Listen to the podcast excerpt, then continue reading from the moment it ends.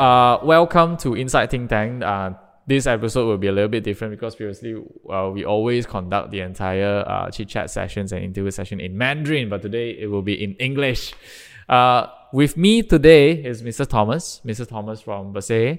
And uh, I think that during this elections period, uh, it's best to have someone who is, I would, to me, is considered very senior in the elections business or uh, in the entire democratic uh, business in Malaysia. So uh, the, the chat today will be a little bit chillax. It's not going to be like very serious interview. So I will be throwing questions to Thomas. And uh, then in between, maybe I will just slot in some more questions to ask you. Good morning. Good morning to you. Thank, Thank you. you. Thank you for coming to our little studios here to talk about PRU 15. Uh, first questions. Let's look into PRU 15 as a very general uh, view. Do you, what is your general view? What is your personal opinion towards this PRU 15? Are we supposed to have it right now? Are we not supposed to have it right now? What is your thought? Yeah, uh, PRU 15, I think, is different in uh, several aspects. One is that it is not full term yet. Mm-hmm. Uh, the parliament, the 14th parliament, is not due to be dissolved until July, July. Uh, I believe 15 or something like that, Mhm. around that period. Mm-hmm. Um, but the Prime Minister Ismail Sabri uh, decided to call it uh, a bit earlier, and uh, and he called it during the monsoon season, Mm-hmm. which I think many of us, uh, including Bersih, have uh, raised our concern Mm-hmm. about the timing of an election uh, because uh, of the the high potential for flooding Mm. in many areas during this time. So that that is, uh, I think, one of the uh, aspect is called earlier and called during not the best of time.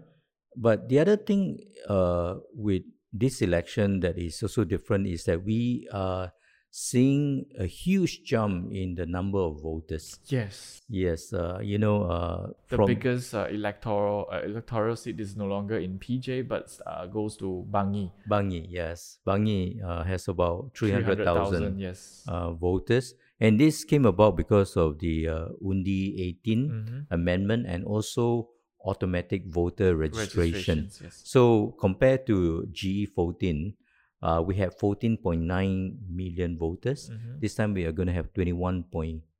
Mm. So that's an increase of uh, 42%. Mm. Uh, so what that means is that uh, there are going to be many, many first-time voter, Mhm. about 6.2 million, uh, which is uh, including the 18 to 20 years of those uh, new including voters yes, and including those voters who even though they they are already eligible to vote but they never vote before correct. yeah Uh, I mean to put it into perspective, the Undi 18 uh, group 18 to 20, 21, 21. 21, uh, is only about six percent. yes Uh, whereas the unregistered automatically registered block Mhm. is about 35 36 percent. yeah that's even bigger yeah that's the bigger unknown Mm. so i think this election uh, has this factor of unknown factor yes these people have no voting history that's a lot of unknown factors. I mean, when it comes to the 18 to 21, we do not really know what do they want. The politicians never really ask them. The automatically, uh, the uh, the AVR, uh, those people that never really vote before, and then why borders I mean, they never really wanted to register Mm. previously. So now you give me the automatic registered status. Also, maybe I do not want to come out and vote. yeah maybe so this block is about 5 million people Yep. automatically registered And and do, do they know they're automatically registered? Ah, that's a big question, you know, because uh, I think, uh, of course, for those of us in the election business, we know, yeah.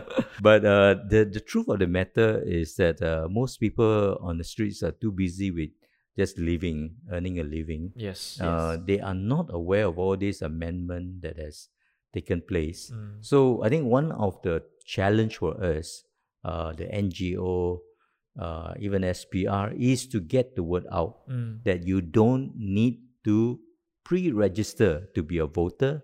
You are automatically registered, and what that means is that you just have to turn up at the polling station with your IC, and then just go and vote. and you can vote at the last minute. One question is because previously, uh, when the uh, parliament has been dissolved, uh, we, we are we are still dealing. Sorry, when the uh, uh, 18 years old Undi 18 gazetted, and uh, in the foreign offices website in some of the country in the respective some of the respective country are still their informations are still unamended are still remaining 21 years old and above. Do they have they taken any actions to update the informations? Yeah i mean every uh, foreign uh, consulates and embassies maintain some sort of their own website. Mm. uh, and some of them are quite slack and they did not update Mm. so if you google around you will find some of this out of date information exactly i think the best place uh, should be the spr website mm. uh, but to be honest i even found outdated information there Well, uh, to be very honest, when we go to any of the ministries' website, also we can see we, we still can see outdated information and error 404. lah. So it's quite sad in this in this Yeah. sense.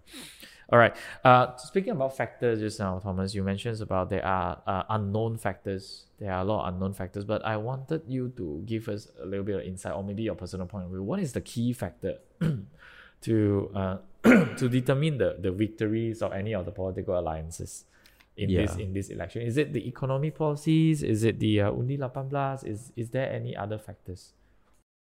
Okay, this election, uh, another major factor is that we have multiple coalition and parties involved. Four major. yeah, at, at least uh, four who feel enough candidate to form government, yes. which is more than 111. yes. Uh, so you have uh, Barisan Nasional, Pakatan Harapan, Perikatan Nasional, and even GTA.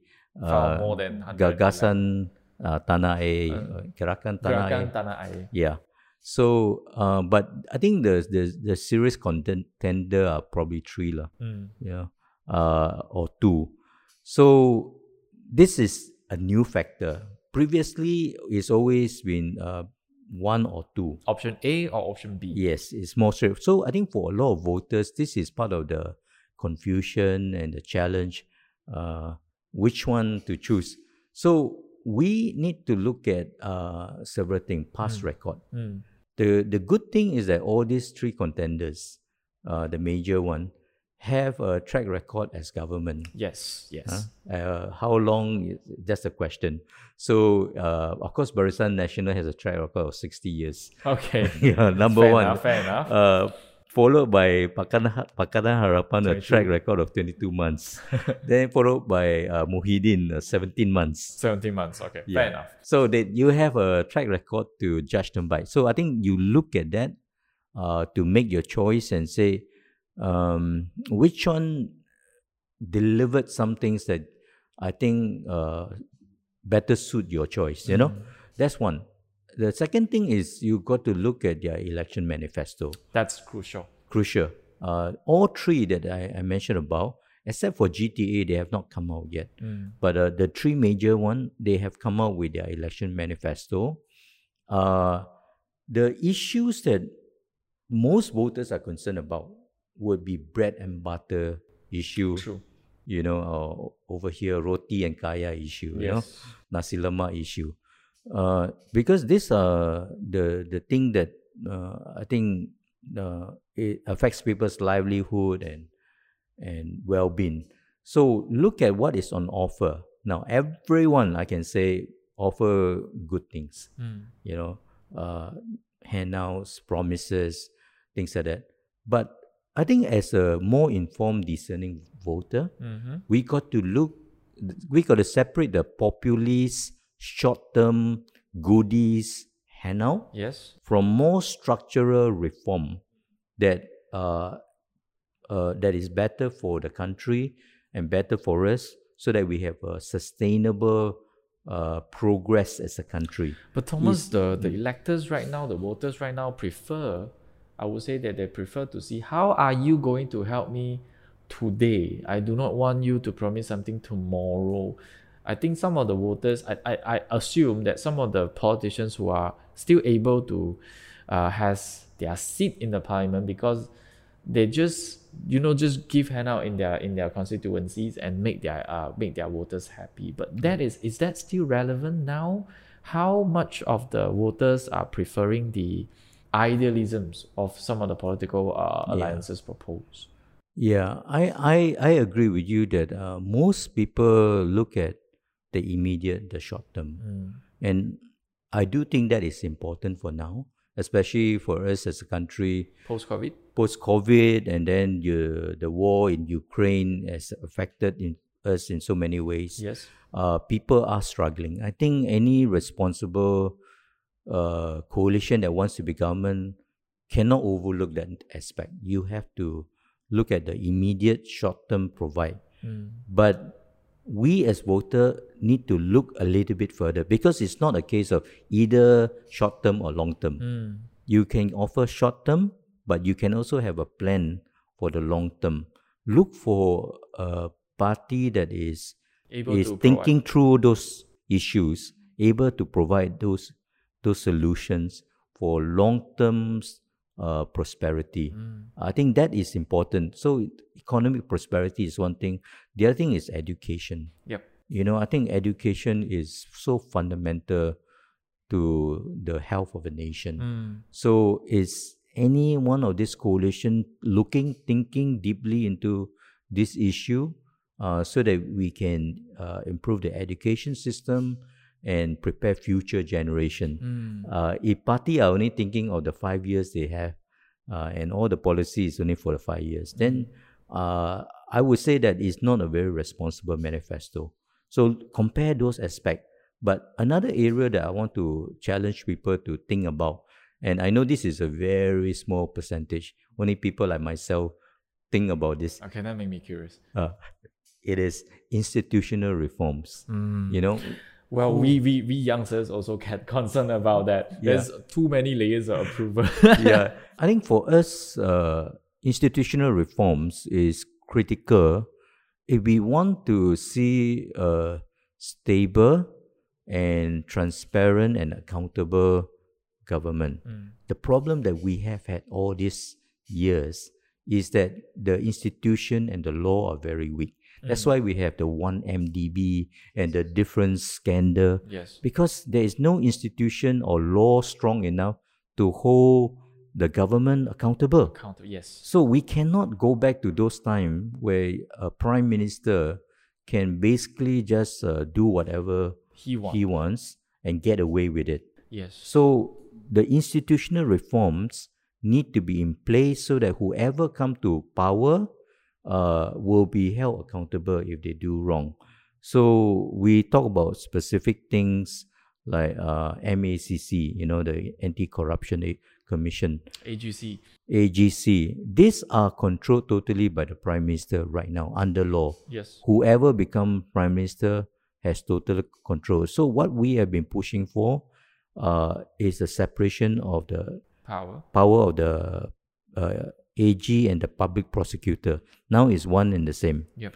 So the public prosecutor should be an independent uh, office, separate from the AG. AG is the lawyer to the government of the day. Mm. So how can the lawyer also the, decide who to prosecute, who not to prosecute, what cases to pull out and drop, charges to drop. Then, so mean, it has to separate. I mean, this is the knowledge that I I think majority of the Malaysians do not know that. Yes. So uh, there's quite lack of the information, or quite lack of the, you know, uh, this kind of uh, informations for the people. So people Mm. think that hey, everything is normal. I mean, as long as it doesn't really touch my living, uh, that's it lah. You just do your you just do your game. I, But I understand that, but I, I, I will respectfully disagree.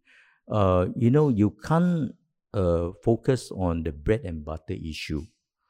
If you don't have a government that is stable, that is functional, that is accountable, Mm, you can't because they will be constantly uh, looking for ways to stay in power, like what we saw the last two, three years, you know, Mm. after the Sheraton move.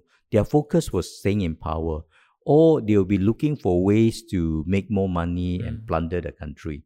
So you need to fix all the holes and lobang lobangs. Mm. Uh, if you can imagine a bucket uh, mhm. uh, with a lot of holes, you can pour water into it But then a lot of waters will come out. our country is very rich. We Mm. are very blessed, you know, in Malaysia. A when it comes to natural resources. Mean, natural resources, land, everything is good. But you pour the water into this bucket with hole, it keep flowing out. Institutional reform is To plucking all these holes. Is to, is to repair all the. Plug out the hole. Okay. Then when you pour in, it doesn't flow out. That is what institutional reform is Yes. and how it relates to bread and butter issue. Well, true. Institutional uh, uh, reform is one of the crucial thing. It has been mentioned by Pakatan Harapan back in 2018, where they have their committees to, to look into the institutional reforms. But unfortunately, the 22 months definitely is not sufficient for any government to do any kind of reforms. No, no. I mean, it's uh, many of these require amendment to the constitution uh, and enactment of new law, and all this take time. Uh, five years is definitely doable, but 22 months is uh, challenging. But they manage one only. That is Undi 18. Undi 18. yeah, that is That's only one of the only one. One of the proudest thing. Yeah so so that is i think uh the thing but now the three major coalition has come out with, With their the manifesto. so what we in Bersih uh does and we're going to come out with a report in a few days time Oh, I'm looking is a comparison I'm looking towards that Ah. because I mean personally when I look into Barisan Nationals, uh I the first questions that cross I think that a lot of people will be having the same thought as mine. Because when you look into Barisan National manifestos, the first question that pops into my mind is you have been governing for 60 years and you can you can basically do that, but why are you not doing it before 2018? Why are you saying that now? And uh, yeah, and when we look into uh, the other manifestos, some are still very populism driven. And yeah, that's the thing, lah. Like what Thomas mentioned just now. Yeah. You have to really dive into this and see which one is the most suitable for you, and then you wanted to choose that. Right. Okay, uh, we, let's move on to another question. This question comes from our audience, our readers. Uh, they wanted to know more about poster poster votes. I mean, if we if we look into a full terms uh, government like 2018 or even back then 2013, we we already can expect that the elections will happen around that period of time, so that the voters are, are getting ready to you know go. I mean the the for uh, the voters who stay outside of Malaysia can go and register, but this comes out like really out of sudden kind of stuff. So uh, whether people staying outside of Malaysia are able to register as a postal voter, also we do not know. Uh, whether this postal voter has successfully registered or not, also we do not know. So I wanted to get some stats and input from Thomas. How many postal voter that we have in Malaysia? Are they registered? Are they about to get their votes? And how's the entire process? Maybe you can enlighten our audience a little bit on that. Sure. Uh, okay, so when we talk about postal voters, there are actually a few categories of postal voter: uh, internal, local, Malaysian uh, postal voter, and that's a big chunk because these are people involved uh, in the election pro- process on polling day. So election workers, uh, The medias. the medias, and all this can apply to be postal uh, voters. But I think what you are looking at are the overseas Yep. The uh. Malaysians who are eligible to be postal voter. Now, the difference between GE14 and now is that GE14 uh, Malaysian overseas can apply to be postal voter except those in neighboring countries like Singapore, Thailand. South Thailand, Brunei, and Kalimantan in Indonesia. They cannot. They have to come home and vote. The difference is now all of this can apply to be postal voter. And that is a huge chunk because especially uh, there's a lot of Malaysian working in Singapore. Mm. And that opened up. So the number of postal voter applied and approved at the last general election worldwide Mm. was just under 8,000. That's Just quite a small number, I would say. tiny. Okay, the potential of uh, overseas Malaysians, uh, uh, there's no official data, but our data we look at from World Bank is about 2 million. Mm. 2 million Malaysian living overseas. Now, this would include people who uh, migrated away and gave up their citizenship, but they did not inform or register. So I would say safely at least 1 million Okay. uh, Malaysians who are working, uh, studying overseas, but and still interested to vote. That's huge. 1 million, and we only got less than 8,000 the last time. This time, unofficial figure, I'm still waiting for the official figure to come out.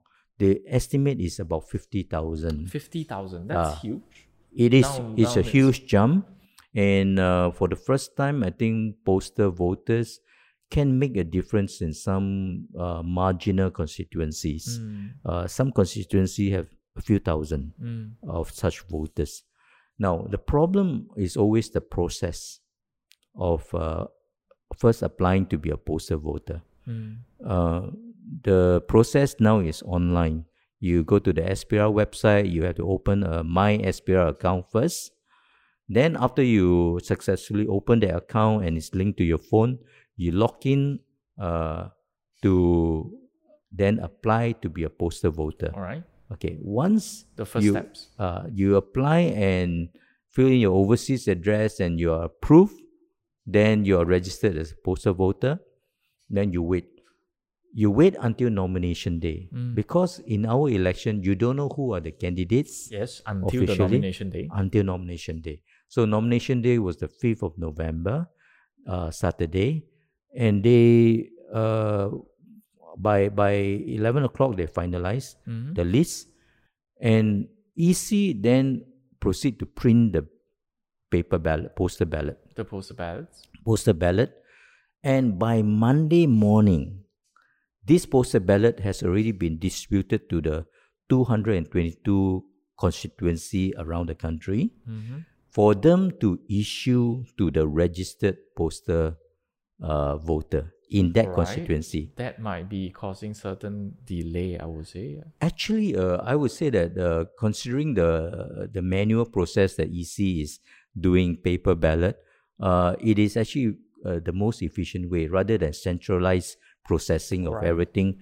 of fifty thousand. So they distribute to two hundred twenty two. So some some uh, constituency only deal with a few hundred Mm. or a few thousand. Few That's time. it Yep. and it is telecast on Facebook.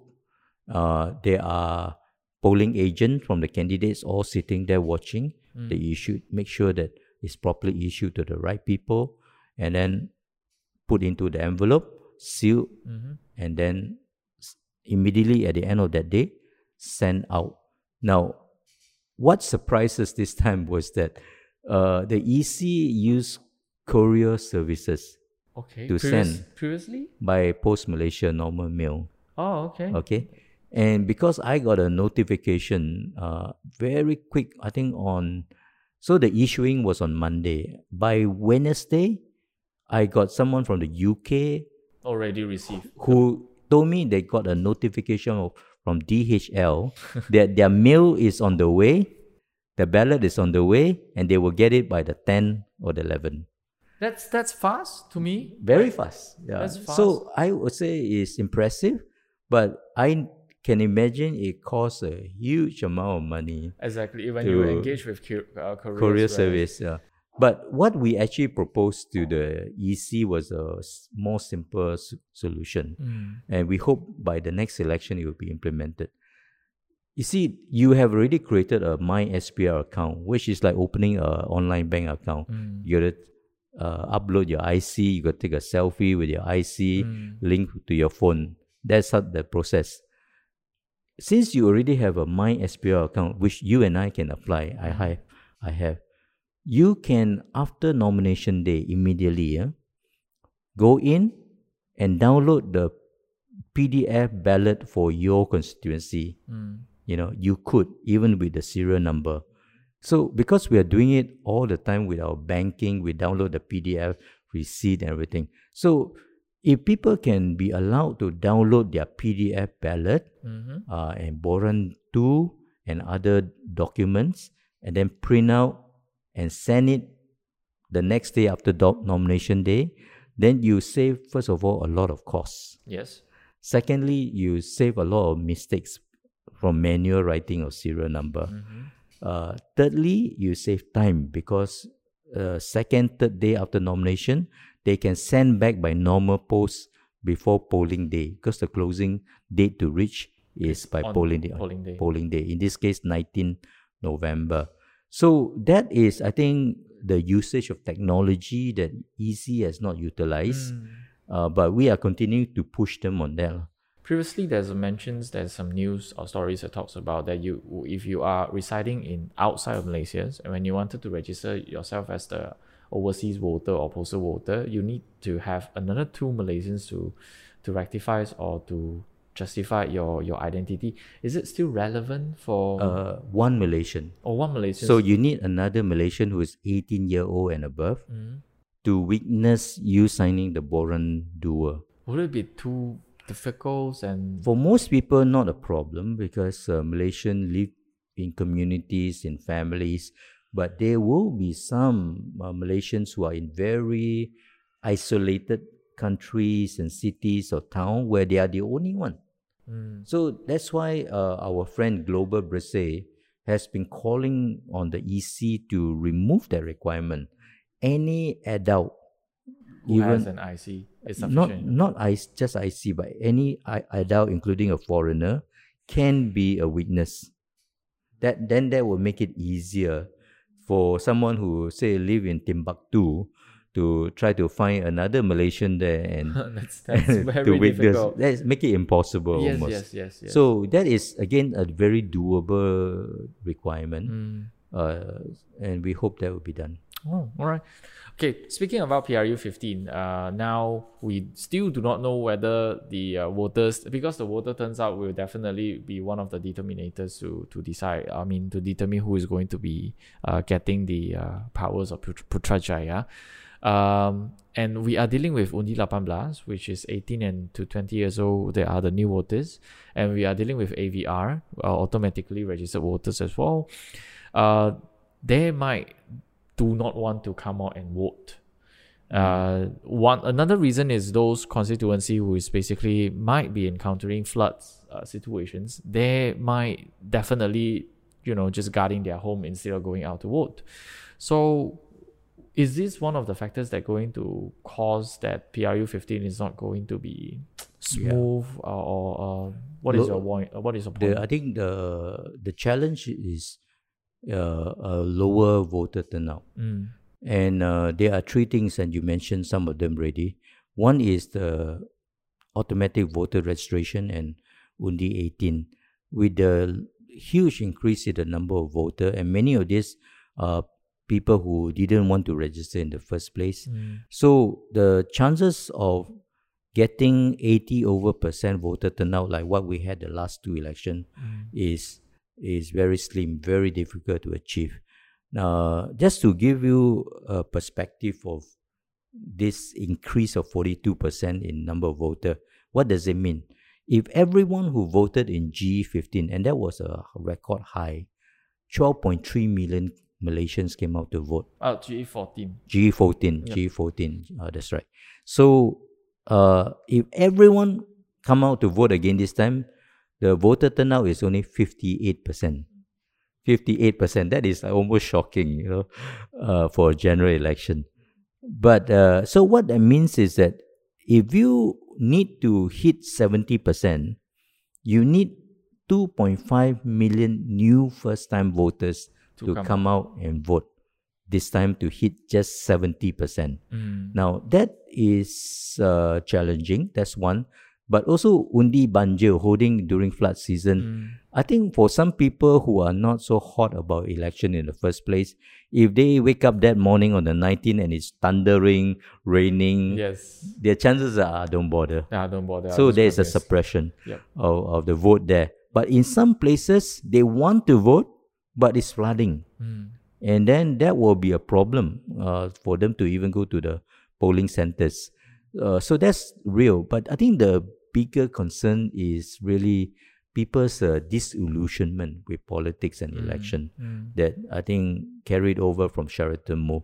Fed Uh, up already. Yeah, I think if you can turn that one factor around, uh, and they are determined to vote, even if it's flooding, they will get a boat and go to vote. And definitely come yeah, and vote. but uh, if that didn't turn around, the mood didn't turn around, uh, a bit of rain, they'll say, "I forget it."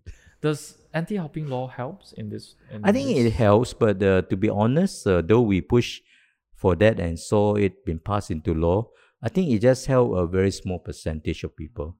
You know, I think maybe what in certain constituency, yes. Yeah. For those who has been uh, um jump, uh, I think those constituency. they, they will feel it more. Yep. Yeah, but I think I think for most people, uh, what they actually look for is hope. You know, if they see hope for change, they see possibility of better future, Then then, they will- they will come out and vote. All right. Speaking about future, Bersih basically uh, launched a new campaign uh, yesterday. Yesterday, yesterday, right. yeah. the the Bersih basically launches the vote hashtag Vote Future campaign to encourage high voters turnout. Maybe Thomas, you are the best person to tell us more Yeah. about this campaign.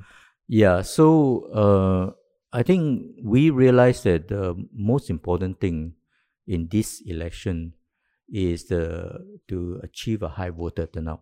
So I set a target of seventy percent, Mm. and I, as I explained, is not an easy target, but I think it's achievable. So we decided to focus a campaign uh, with the team future Mm. future uh, as a word that I think a lot of people uh, can resonate with and think about. Uh, but the only thing is that they could not relate it to an election. Mm. So, what we are saying to people is that uh, if you don't vote, you are letting other people decide your future That's true. because you know uh, a government elected plays such a crucial role in our lives whether we like them or not they impact our future uh, good policies long-term policies good government no corruption uh, the future is bright Mm. but a wrong government, a bad policy, wrong policy, corrupt corruption, then all our future will be uh, impacted and affected. So that's why uh, I would say that you know you don't think fu- uh, government is important, then you just look at where we are right now Yep. as a country. Uh, many would agree with me. We should have been much much better and more prosperous Mm. as a country. Mm. There are neighboring countries that are not as blessed as us, Mhm. our neighbor in the South Singapore, Mhm. and yet they are doing much much better, you know, because of better governance. Mm. And so it is the government who decide that and decide our future. So I am not a gambler. You know, I don't take a chance and pray and hope that my future will be good. I want to have a say. I want to do something.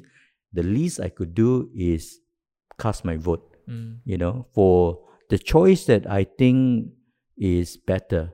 There is no perfect government Yes. for sure. Yes. Let's let's be real. But among the three contenders, uh, which one can do a better job Mm. or make a better offer? Uh, that is the one that we should give our vote to. And so our campaign don't focus on any one party or coalition to vote for, but we want people to come out and vote. The the other reason why a high voter turnout is important in in a democracy. Democracy is only meaningful when there's mass participation. Mhm. And actually, we should count ourselves very lucky. Because we have We have- we have the democratic uh, We have a vote. yeah we have the Uh, uh, we, you know, many countries don't have that. exactly, You know, they don't don't really have that vote, and so we have the vote and we use it. Uh, and also, a government will be elected whether you vote or not. Mm. Is if it's elected on a low voter turnout, it's still legal, uh, legitimate, but it will not have the strong mandate you know, to govern the people. Now, just let me illustrate in a very extreme way. Let's say the voter turnout is 50%, you know, That's half of it. uh, half of it, 50%. And then, because now we got three contender, the winning uh, party likely to only get about 40% of the popular vote. Mm. 40% of those who voted Which is not even half. which if you then look at the uh, 40% means only 20% voters voted for this government Mhm. 80% didn't vote for this government now if you are a government knowing that you only got 20% support base you are going to try to stay popular Yes. you won't uh, implement any structural changes Or long term change. long term policies, and you will constantly rely on handouts, goodies, populist Yeah. uh, policy to stay in power, and that is going to hurt our country. It's like giving sugar to a children constantly so that they are happy, they don't cry all the time. But in the long term, they you are killing them. You know. yes, yes, exactly. So a vote uh, today is, I will say that the vote today is basically a vote for your future. Yeah. Uh, Yeah, if you don't vote absolutely. today, then someone will vote for you and someone will determine your future. Correct. Yeah. Yeah. I think that sums out the uh, uh, conversations between me and Thomas today. Um, I learned a lot. I mean, there's a lot of insight that basically we can learn from uh, uh, from these elections. I always tell my students that uh, this election is definitely a good case study for you. Thank you, Thomas, for dropping by. It's my pleasure. Thank you, Kenn. Thank you, and I me. hope that in futures maybe we will have more interactions It will for be a our pleasure. audience and readers. Yeah. Thank you, thank you, Anytime. Thomas. Thank you. Thank you.